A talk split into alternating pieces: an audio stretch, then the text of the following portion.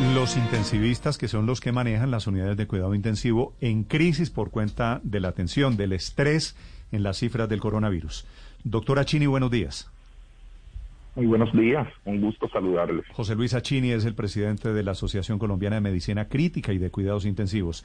¿Qué cifras tienen ustedes sobre la ocupación UCI en Colombia hoy, doctora Chini? Aparecemos con 78% de ocupación. Recuerden que el país ha incrementado, ha duplicado el número de camas. En prepandemia 5.349, hoy 11.780 camas. Es decir, se ha duplicado, poco más que duplicado el número de camas, eh, con una gran inquietud que el índice ocupacional no debería ser utilizado para las tomas de decisiones y las medidas de intervención social, tomando en cuenta de que no hay precisión en ese denominador. Para hacer un poco de pedagogía, es un cociente donde en el numerador está el número de pacientes que ocupan esas camas, los cuales son los pacientes críticos tradicionales que han venido ocupando camas de cuidados intensivos durante toda la pandemia y se ha mantenido en los últimos tres meses entre 2.800 y 3.200 pacientes, más los pacientes con COVID que hoy suman 5.700. Esto ya me está dando un valor de cerca de 9.000 para 11.800 y tanto, que es el denominador de la ecuación. Pero si no es cierto, ese denominador, como ya se ha manifestado, es claro que si los servicios de urgencia están desbordados y se tienen que movilizar pacientes de una región a otra, es porque el número de camas está colapsado en esas áreas geográficas o en esos sitios geográficos. Así que cuando se habló del 70%, seguramente es 80%. Cuando hablamos del 85%, seguramente 100%, y eso es lo que estamos viendo. Colapso, como usted lo ha manifestado. Sí, doctora Chini, eh, en el, en el tema precisamente de ese límite de uso de unidades de cuidado intensivo, se ha conocido en el caso de Bogotá, por ejemplo, el traslado de pacientes a instituciones de Barranquilla, de Cartagena, de Santa Marta, y lo que se ha dicho es que el propósito es eh, de alguna manera descongestionar justamente lo que está sucediendo en Bogotá, pero hoy tenemos 133 camas disponibles de acuerdo con la información que entrega Salud Data de la Alcaldía de Bogotá. ¿Qué es lo que pasa entonces? ¿Por qué esas 133 camas, digamos, no se ocupan y hay la necesidad de llevar pacientes a otras regiones del país? Es que esa es la situación. Eh, a ver, el, tema en este momento eh, es de crisis. Eh, tenemos que sentarnos en momento a momento, minuto a minuto, en ver cómo entramos a gestionar la crisis. Hay un tema que ya lo hemos manifestado, que una cosa es hablar de cama hospitalaria física y otra cosa es hablar de cama resolutiva. Las camas de cuidados intensivos no se miden por la unidad física. La cama de cuidados intensivos debe tener tecnologías.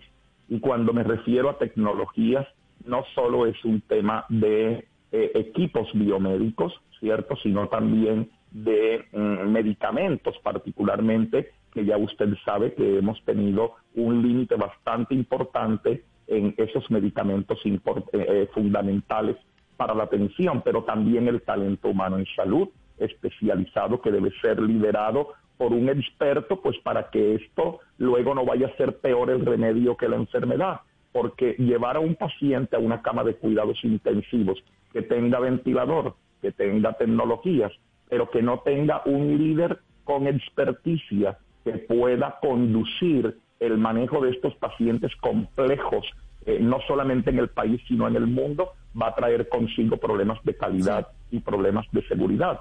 Así que 130 camas pueden ser un espejismo.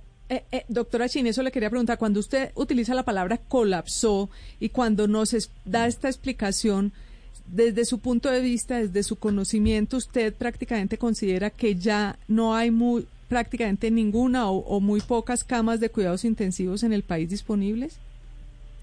Es que hay un tema que es la evidencia de la circunstancia, lo que estamos viviendo es que el sistema de referencia y contrarreferencia tiene que estar movilizando pacientes para otros sectores del país donde tienen la posibilidad de atenderlos. Eso es un indicio muy claro que hemos llegado al tope.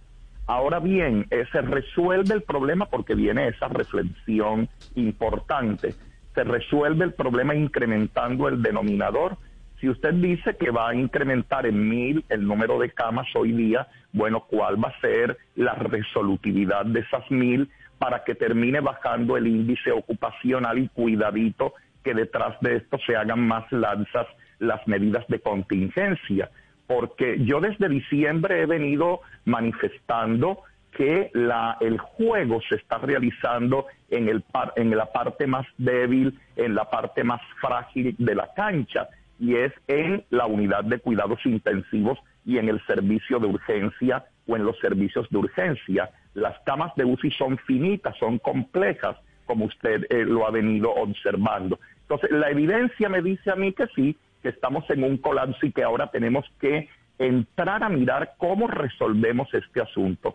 ¿Será que se resuelve haciendo referencia o contrarreferencia a otras regiones? Bueno, con mucho cuidado, porque también se vienen incrementando el número de casos en otras mm. ciudades y que esto no vaya a ser realmente un problema. Para esto se tiene que disponer de un número limitado de camas. Doctora Chini, el gobierno de Bogotá dice esta mañana que hay 130 camas UCI disponibles. ¿Eso no es cierto? Yo eh, creo en las cifras como, como se ha dicho ahora de la federación que nos entregan los intensivistas nuestros. Yo le llamo en este momento 10 intensivistas que me dice tenía 40 camas y la tengo al 100% ocupadas. Pero es decir, ¿no hay 130 camas disponibles en Bogotá esta mañana? Yo no puedo realmente asegurarle porque ha habido siempre una discrepancia entre la información oficial y la información real. Sí. Pero eh, vuelvo, insisto, si están moviendo. Por eso, pero lo que usted llama información oficial, ¿la información oficial no es información real? No, es que siempre ha existido una gran discrepancia entre lo que es oficial y lo que es real y lo hemos manifestado. No tomar el índice ocupacional como un parámetro exacto y fiel para las tomas de decisiones, porque lo que hemos visto es que al incrementar el número de camas, el índice ocupacional disminuye y da la falsa sensación de que contamos con esas camas. Ahí tendría, imagínate la ANSI, que convertirse en un ente regulador o en un ente de control que supervise exactamente cuál es el número de camas, pero desde la perspectiva del área de, atención, ese número de camas no se cuenta el día de hoy. Pero, pero no hablemos entonces de la cifra oficial, sino de la de su gente, la de la AMSI. ¿Cuántas camas hay disponibles hoy en Bogotá según sus intensivistas? No, le tendré que valorar en la mañana de hoy, pero no conozco en este momento, pero vuelvo, insisto, que, eh, o reitero, que el hecho de que estemos encontrando más dificultades para encontrar una cama de cuidados intensivos y que el centro regulador tenga más problemas para evacuar un paciente en el servicio de urgencia. Los servicios de urgencia no es para tener pacientes en ventilación mecánica, pues son servicios que son de trámite rápido. Un paciente que se queda 24, 48 horas en una urgencia conectado en un ventilador donde hay un personal dedicado a la atención de urgencia, va a ser muy complicado que ese paciente salga adelante. En la medida en que yo tenga las urgencias congestionadas y los servicios hospitalarios que no permite la salida de pacientes a otras instituciones es un buen indicador de que el número de camas no concuerda con la realidad.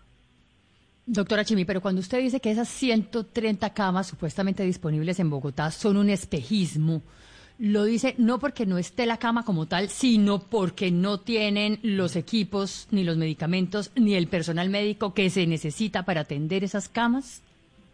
Particularmente es así. Eh, yo me estoy refiriendo a camas efectivas y resolutivas de cuidados intensivos, no a camas comunidad física.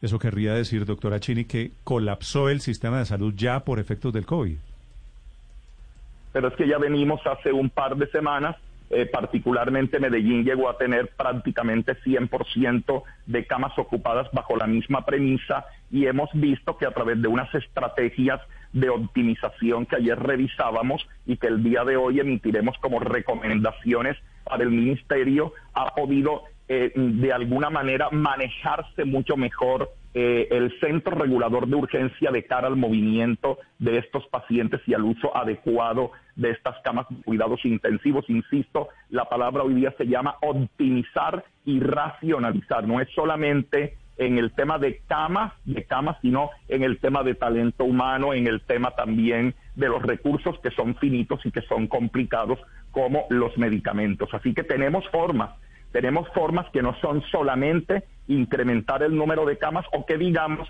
que hoy tenemos 200, que hoy tenemos 300 o 400, cuando no es la realidad. Así que optimizar debe ser la palabra y es algo en lo que venimos trabajando fuertemente. Y dudando de las cifras que están entregando los gobiernos locales. Doctora Chini, gracias por acompañarnos esta mañana. Sí, bueno, eh, mucho gusto. Feliz día para usted.